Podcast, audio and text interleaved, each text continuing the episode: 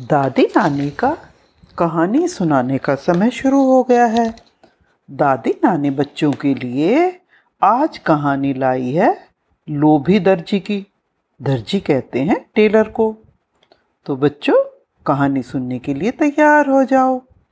एक था दर्जी, एक थी दर्जन। दोनों बहुत लोभी थे।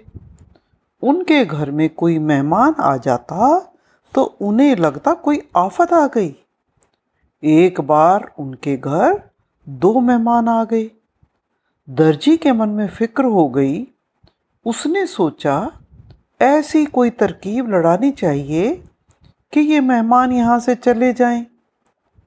दर्जी ने घर के अंदर जाकर दर्जिन से कहा, सुनो, जब मैं तुमको गालियाँ दूँ तो जवाब में तुम भी मुझे गालियाँ देना।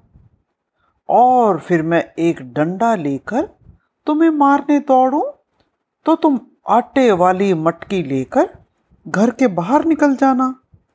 मैं तुम्हारे पीछे पीछे दौड़ूँगा। मेहमान समझ जाएँगे, इनके घर में झगड़ा है और वो वापस चले जाएँगे। दर्जिन बोली, अच्छी बात है। कुछ देर बाद दर्जी दुकान में बैठा बैठा दर्जिन को गालियाँ देने लगा। जवाब में दर्जिन ने भी गालियाँ दी।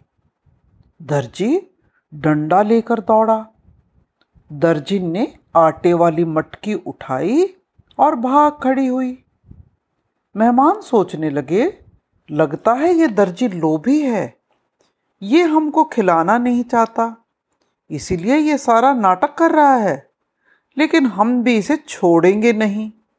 चलो हम पहली मंजिल पर चलते हैं और वहाँ जाकर सो जाते हैं। मेहमान ऊपर जाकर सो गए। ये मानकर कि मेहमान चले गए होंगे। कुछ देर बाद दर्जी और दर्जिन दोनों घर लौटे। मेहमानों को घर में ना देखकर दर्जी बहुत खुश हुआ और बोला अच्छा हुआ बला टली फिर दर्जी और दर्जिन दोनों एक दूसरे की तारीफ़ करने लगे। दर्जी बोला, मैं कितना होशियार हूँ कि गज लेकर दौड़ा।